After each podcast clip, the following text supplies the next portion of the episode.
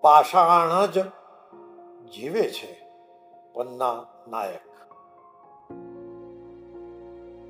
પથ્થર જીવે છે પોતાના જ પથ્થરપણાથી ભર્યો ભર્યો.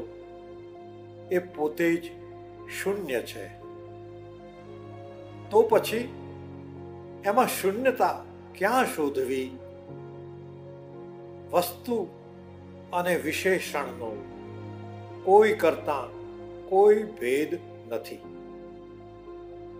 એ અજાણ્યો છે સ્પર્શની ભાષાથી. હવાના હિલોળા, ઘાસની લીલી લીલી શૈયા, આકાશમાંથી વરસતું સોનું, આષાઢના ભીના ભીના હાથ એને ક્યાં છે કોઈની ખબર? એને ક્યાં છે કશાયની જરૂર? ફૂલ મોહરી ઉઠે કે ફાટ ફાટ થતી પાંદડીઓમાંથી ફોરમ છલકી ઉઠે તો પણ એ ક્યાં આકુળ વ્યાકુળ થાય છે?